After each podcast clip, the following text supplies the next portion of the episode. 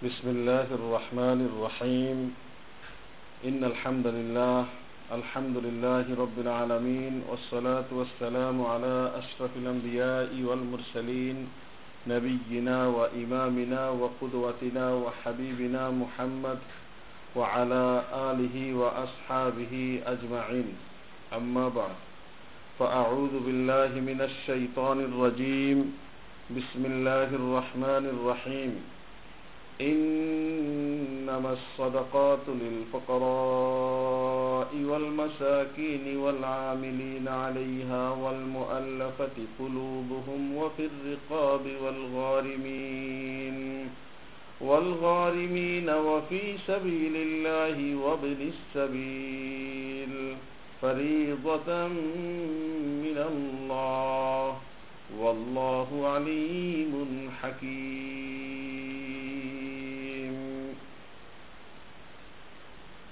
সম্মানিত শ্রোতা মণ্ডলী আল্লাহ ওয়া অসংখ্য অগণিত শুকরিয়া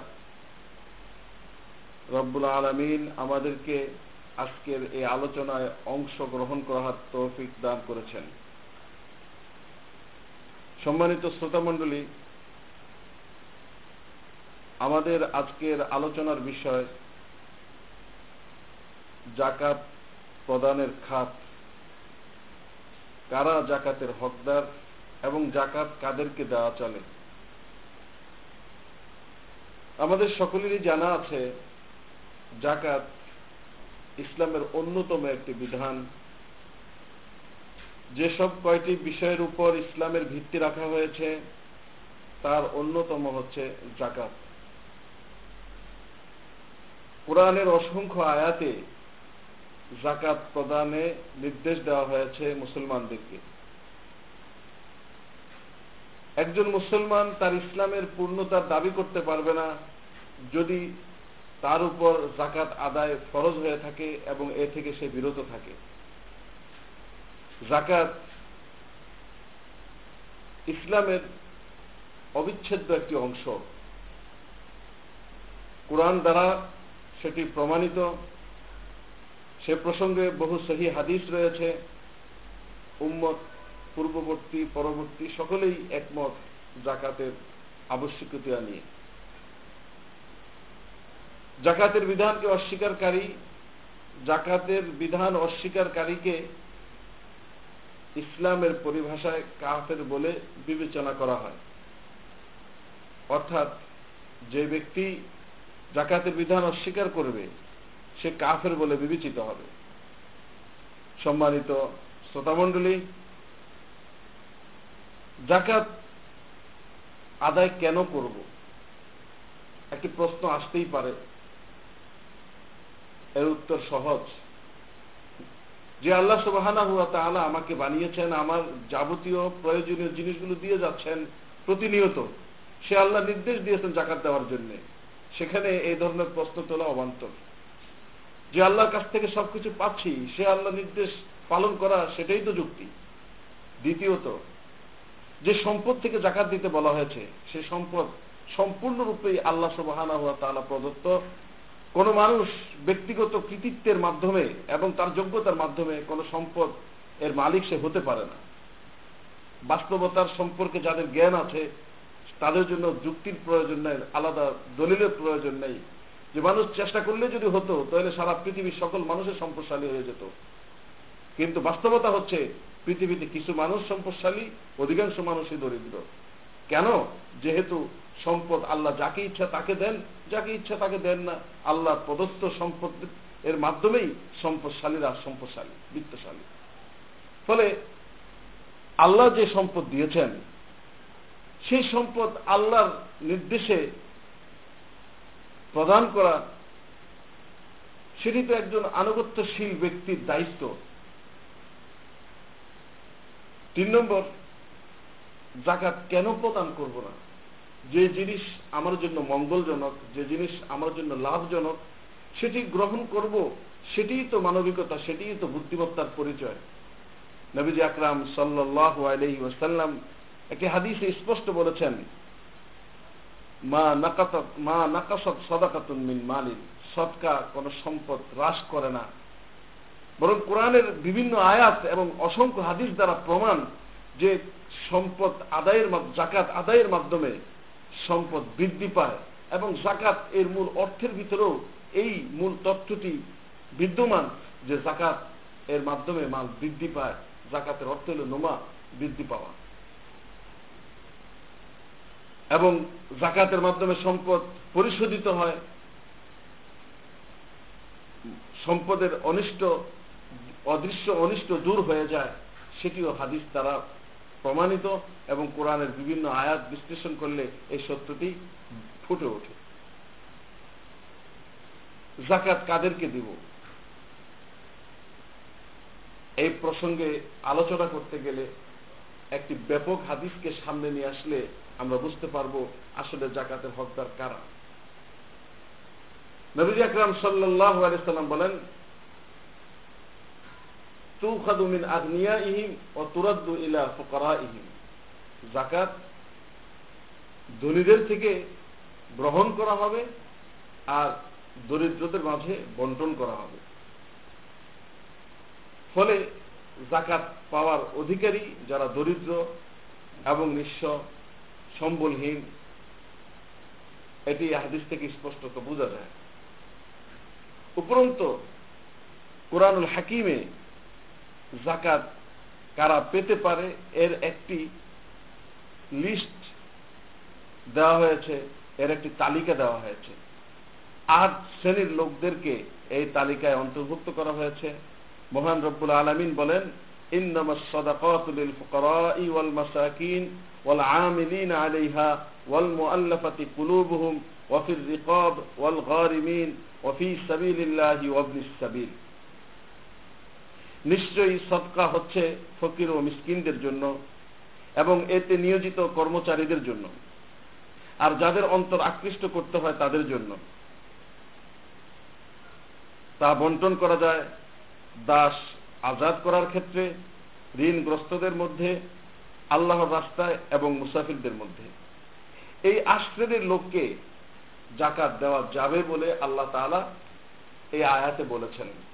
প্রথমে আমরা আসি আল ফকরা ওয়াল মাসাকিন, নিঃস্ব অসহায় এবং দরিদ্র ব্যক্তি, যাদের একদিনের খাবারও অবশিষ্ট থাকে না এবং যারা প্রতিদিনের উপার্জন থেকে প্রতিদিন ব্যয় করার মতো সম্পদও তাদের কাছে নেই। এই সমস্ত ব্যক্তিদেরকে ফকির এবং মিসকিন বলা হয়। এই ধরনের দরিদ্র এবং অসহায় এদেরকে জাকাত দেওয়ার এক নম্বর তালিকায় এক নম্বর আল্লাহ তালা নিয়ে এসেছেন। মূলত এর অন্তর্ভুক্ত ওই সমস্ত ব্যক্তিবর্গ জাকাত আবশ্যিক হয়, ফরজ হয়, যতটুকু সম্পদের অধিকারী হলে, অতটুকু সম্পদ যাদের কাছে নেই, তারাই জাকাত পাওয়ার উপযুক্ত। এরাই ফোকারা আর মাসাকিনের অন্তর্ভুক্ত। নেশাব পরিমাণ সম্পদের মালিক নয়, এমন ব্যক্তিরা জাকাত পেতে পারে। তার ভিতর অগ্রাধিকার পাবে অবশ্যই করে যাদের মোটেই চলে না এবং যারা আসলেই দারিদ্রের যাতা কলে পিষ্ট এবং যারা নিজের জীবনটাকে চালিয়ে নিতে পারছে না, এই সমস্ত অসহায় সহায় সম্বলহীন, দারিদ্র দারিদ্র কবলিত ব্যক্তিবর্গ। এখানে একটি বিষয় উল্লেখযোগ্য। নবী আকরাম সাল্লাহ আলহিহাসাল্লামের বিভিন্ন আদর্শের মাধ্যমে যেটা বোঝা যায় যে এই দরিদ্র ব্যক্তিদের মাঝে যদি আত্মীয় স্বজন থাকে, তাহলে দুইটি দিক লক্ষ্য দুইটি দিক রক্ষা হয়। এখনও জাকাত আদায় করার দিকটি, দ্বিতীয় আত্মীয়তার খোঁজ খবর নেওয়া এবং আত্মীয়তার বন্ধনকে মজবুত রাখা, এই দিকটিও রক্ষা হয়। ফলে দরিদ্র অসহায়দেরকে জাকাত দেওয়া হবে, এই ক্ষেত্রে প্রথম অগ্রাধিকার দিতে হবে নিজের আত্মীয় স্বজন যারা, তারা নিজের ভাই, চাচা ভাতৃষ্পুত্র বোন, ভাগনা, ভাগ্নে এবং এই সমস্ত নিকটতম আত্মীয় যারা আছে। তবে হ্যাঁ আমি যাদের থেকে জন্ম নিয়েছি, আমার বাবা, তার বাবা, আমার দাদা, এবং এইভাবে উপরের দিকে, এবং যারা আমার কাছ থেকে জন্ম নিয়েছে, আমার সন্তান, সন্তানের সন্তান, এরা দরিদ্র হলেও আমার জাকাত তারা পেতে পারে না। এই ধরনের জন্মসূত্র যাদের সাথে সম্পর্ক নয়, এমন অন্যদেরকে দেওয়া যাবে। এবং নিকটতম আত্মীয় দেওয়া আত্মীয়দেরকে দেওয়াই উত্তম হবে, এটি ওলামায় কেরাম বলেছেন। তিন নম্বর, ওলা আমিলিনা আলিহা জাকাত উসুল করা, জাকাত গ্রহণ করা এবং জাকাত বন্টন করার যে একটি নির্দিষ্ট অধিদপ্তর থাকে, এতে নিয়োজিত ব্যক্তিবর্গরাও জাকাত পেতে পারেন। আসলে ইসলামী রাষ্ট্রে জাকাত উঠানোর জন্য এবং জাকাত বন্টন করার জন্য আলাদা একটি অধিদপ্তর থাকে। সেই অধিদপ্তরে নিয়োজিত কর্মকর্তা, কর্মচারী, এদেরকেও জাকাত দেওয়া যাবে এবং জাকাতের সম্পদ তাদের উপর খরচ করা যাবে। এটি কোরআন দ্বারা প্রমাণিত এবং এটি। বর্তমানে সারা বিশ্বে খুব কম রাষ্ট্রে আছে যেখানে রাষ্ট্রীয় ব্যবস্থাপনায় জাকাত উসুল করা হয়। সেক্ষেত্রে ব্যক্তিগত পর্যায়ে ব্যক্তিরা জাকাত আদায় করে থাকেন এবং কিছু সংস্থা নিজ নিজ উদ্যোগে জাকাত আদায় করে, অন্যান্য জাকাত জাকাত উসুল করে, অন্যান্য জায়গাতে বন্টন করে থাকে। এই ক্ষেত্রে কোন সংস্থাতে নিয়োজিত ব্যক্তি, জাকাতের সাথে নিয়োজিত সংশ্লিষ্ট ব্যক্তি, তারাও জাকাত পেতে পারেন বলে অভিজ্ঞ ওলামাইকারাম মতামত ব্যক্ত করেছেন। অল মোয়াল্লাফাতে কুলুবহুম। ইসলামের শুরু যুগে কিছু কিছু লোকদেরকে তাদের মনতুষ্টির জন্য কিছু হাদিয়া উপটোকন দিয়ে ইসলাম আকৃষ্ট করার জন্য প্রক্রিয়া গ্রহণ করা হতো। এমনি ভাবে ইসলামের উপকার হবে, দিনের কাজ সহজ হবে। এই বিবেচনায় যদি এমন লোকদেরকে জাকাত দেওয়া হয়, তাহলে সেটাও ইসলাম বিধিত বলে সাব্যস্ত এবং ইসলামে এর অনুমোদন রয়েছে। অফির রিকব, দাস দাসী মুক্ত করার ক্ষেত্রে জাকাত আদায় জাকাতের পয়সা ব্যয় করা যাবে। দাস প্রথা বর্তমানে বিলুপ্তির পথেই বলতে গেলে বলা বলা যাবে। তবে ইসলামের শুরু যুগে যে দাস প্রথা ছিল, বৃত্ত, এই দাস, গোলাম, বাদী, এদের আজাদের নির্ধারিত যে পদ্ধতি আছে, সেই পদ্ধতিতে যদি এই গোলাম আজাদের বিষয়ে জাকাত আদায় করা হয়, সেখানে জাকাত আদায় হবে এবং তারাও জাকাত পেতে পারেন। অল গারিমিন। ঋণগ্রস্ত ব্যক্তি। অনেক সম্পদশালী ঋণগ্রস্ত হয়ে একেবারে দেউলিয়া হয়ে যায়। এই সমস্ত ব্যক্তিদেরকে জাকাত দিলে জাকাত দেওয়া যেতে পারে। অনেকের সম্পদ থাকে, সম্পদের চেয়ে বেশি ঋণ থাকে। প্রকৃত অর্থেই যদি তারা ঋণই হয়ে থাকেন, বিভিন্ন কারণে ঋণগ্রস্ত হয়ে গেছেন, তাদেরকে জাকাত দেওয়া ইসলামে বৈধ, বরং উত্তম। হ্যাঁ অনেক ক্ষেত্রে আমরা দেখি বর্তমান পুঁজিবাদী ব্যবস্থাপনায় রাষ্ট্রীয় ট্যাক্স ফাঁকি দেওয়ার জন্য অনেক শিল্পপতিরা ব্যাংক থেকে ঋণ নিয়ে থাকে এবং তাদেরকে ঋণগ্রস্ত হিসাবে দেখায়। মূলত ট্যাক্স ফাঁকি দেওয়ার জন্য। এই সমস্ত ব্যক্তিরা এর আওতাভুক্ত হবে না। বরং যারা প্রকৃত অর্থেই ঋণগ্রস্ত হয়ে গেছে, ঋণের জাতাকলে পিষ্ট হচ্ছে, এই সমস্ত ব্যক্তিদেরকে জাকাত দেওয়া যাবে। অফিস সাবির ইল্লাহ আল্লাহ রাস্তা। আল্লাহ রাস্তা বলতে কি? এর বিশদ ব্যাখ্যা আছে।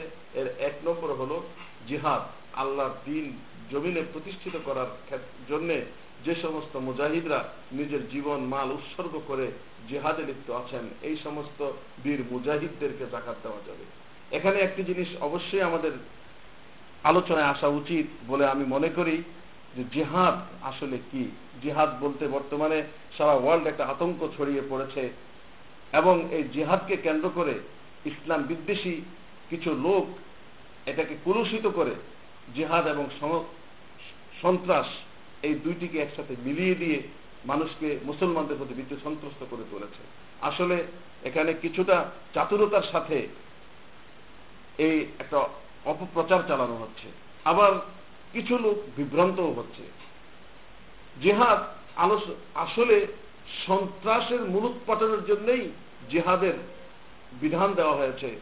যে সমস্ত লোক অন্যায়ভাবে অন্যের অধিকার নষ্ট করছে, তাদের এবং আল্লাহর অধিকার নষ্ট করছে, মানুষের নিজেদের অধিকার, ইমানের অধিকার, ব্যক্তিগত অধিকার নষ্ট করছে, তাদের সেই অন্যায়কে প্রতিরোধ করার জন্য জেহাদের বিধান দেওয়া হয়েছে। জেহাদ সন্ত্রাস মূলোৎপাটনকারী এবং সন্ত্রাস নির্মূলের জন্য জেহাদকে প্রতিষেধক হিসাবে বিধান দেওয়া হয়েছে। জেহাদ আর সাথে সন্ত্রাসের সাথে আকাশ পাতাল পার্থক্য এবং দুইটা বিপরীত ধর্মী শব্দ। সন্ত্রাসের মাধ্যমে জনমনে ত্রাসের সৃষ্টি হয় আর জেহাদের মাধ্যমে জনমনে প্রশান্তি আসে এবং জমিনে শৃঙ্খলা সৃষ্টি, শৃঙ্খলার অভ্যুদয় ঘটে এবং শৃঙ্খলা স্থাপিত হয়। ফলে জেহাদের সাথে সন্ত্রাসের দ্রুততম কোনো সম্পর্ক নেই। জেহাদের নির্দিষ্ট নীতিমালা আছে জেহাদ করার জন্য শক্তি সঞ্চয় করতে হবে, প্রতিপক্ষ নির্ধারণ করতে হবে এবং তার আমির থাকতে হবে। শর্ত সাপেক্ষে জেহাদে জেহাদের বিধান বিধিত হবে। যত্রতত্র জেহাদকে ব্যবহার করার কোনো সুযোগ ইসলামে দেওয়া হয়নি। আর ইসলামের নামে হামলা চালালেই এটা জেহাদ হবে, এটিকেও ইসলাম সমর্থন করে না। বরং বুঝতে হবে জেহাদ কি জিনিস, এর আলাদা নীতিমালা আছে। এই প্রসঙ্গে যদি কোনো মৌলিক আলোচনা থাকে, তখন আমরা সেখান থেকে বুঝব। এতটুকুই বুঝি যে জেহাদ আসলে শান্তি নষ্ট করার জন্য নয়, বরং শান্তি প্রতিষ্ঠিত করার জন্যই জেহাদের বিধান। আর সন্ত্রাস জনমনে ত্রাস সৃষ্টি করে একটা সুশৃঙ্খল অবস্থাকে বিশৃঙ্খল করে দেওয়া এবং একটা শান্তিময় জনপদকে অশান্তিতে পরিণত করা, এটাই হলো সন্ত্রাস। অন্যায়ভাবে অপরের অধিকার নষ্ট করার নাম হচ্ছে সন্ত্রাস, আর সেই অন্যায়কারীদের প্রতিরোধ করে শান্তি ফিরিয়ে আনার নাম হচ্ছে জেহাদ। এই মৌলিক জেহাদের ক্ষেত্রে, ইসলাম বিধিত জেহাদের ক্ষেত্রে সংশ্লিষ্ট ব্যক্তিরা, যে সমস্ত মুজাহিদ ব্যক্তিবর্গ, তাদেরকে জাকাত দেওয়া যাবে, নির্দ্বিধায় এটা ইসলাম অনুমোদন করে। সাবিরিল্লার দ্বিতীয় পর্যায়ে ওলামায়কার অন্তর্ভুক্ত করেছেন এলমে দিন দিনই ধর্মীয় জ্ঞান প্রদান করা এবং অর্জন করা। এই যে ক্ষেত্র, মাদ্রাসা ইত্যাদি এবং এই সমস্ত কোরআন, সুন্না ভিত্তিক এলেম অর্জন করার যে লোকজন আছে, তাদের ক্ষেত্রেও এই ক্ষেত্র জাকাতের পয়সা ব্যয় করা যাবে এবং এদেরকেও জাকাত দেওয়া যাবে। তারাও জাকাত পাওয়ার অধিকারী রূপে বিবেচিত। মুসাফির, যারা নিজ দেশ থেকে অন্য দেশে সফরে গিয়েছে, এই সমস্ত মুসাফির ব্যক্তিদেরকেও জাকাত দেওয়া যায়, এটা ইসলাম অনুমোদন করে। এই যে ইসলামে অনুমোদিত এই বিষয়গুলো এবং যাদেরকে জাকাত দেওয়া যাবে, এটি ফারিদ অফর মিনাল্লাহ, আল্লাহ কর্তৃক নির্ধারিত। এখানে হেরফের করার কোনো সুযোগ মানুষকে দেওয়া হয়নি এবং মানুষ এই সুযোগ থেকে এখানে কোনো সুযোগ পাবে বলে মনে হয় না। অল্লাহ আলিমুন হাকিম। এই সমস্ত ব্যক্তিদেরকে জাকাত দিতে বলা হয়েছে। এটি মহান মহাপ্রজ্ঞাময় এবং সর্বজ্ঞ আল্লাহর পক্ষ থেকে বিধান। এখানে আল্লাহ ভালো জানেন যে কোনটা কল্যাণকর, কোনটা অকল্যাণকর। তাদেরকে দিলে এটা উপযুক্ত হবে এবং সুস্থ বিবেচনার বিবেকের বিবেচনায় যথাযুক্ত হবে সেটি আল্লাহ। যেহেতু সর্বজ্ঞ তিনি জানেন, সেইভাবে বিধানটি দিয়েছেন এবং কীভাবে ভারসাম্য রক্ষা হবে, কীভাবে জিনিসটি সুন্দর হবে, সেটিও আল্লাহ তালা জানেন। যেহেতু তিনি প্রজ্ঞাময়, প্রজ্ঞার সাথেই তিনি সমস্ত বিধান দিয়ে থাকেন। ফলে সম্মানিত শ্রোতামণ্ডলী আমরা আজকে জানলাম কাদেরকে জাকাত দেওয়া যায় এবং কারা জাকাত গ্রহণ করতে পারে। আমরা আমাদের উপর জাকাত যদি ওয়াজিব হয়ে থাকে, জাকাত অবশ্যই দিব এবং আমাদের এই বিধানটি পালন করার যদি সুযোগ আল্লাহ দিয়ে থাকেন, সেই বিধান পালন করে আমাদের ইসলামকে পূর্ণতা দান করব এবং পাশাপাশি দান করার ক্ষেত্রে আল্লাহ তালা নির্ধারিত নীতিমালাকে অনুসরণ করব। আল্লাহ তালা আমাদের সকলকে এই বিষয়ে আমল করার তৌফিক দান করুন। আমিন। ওসল্লাহ তালা আলা মোহাম্মদ আলিহি ও আসহাবিহি আজমাহিন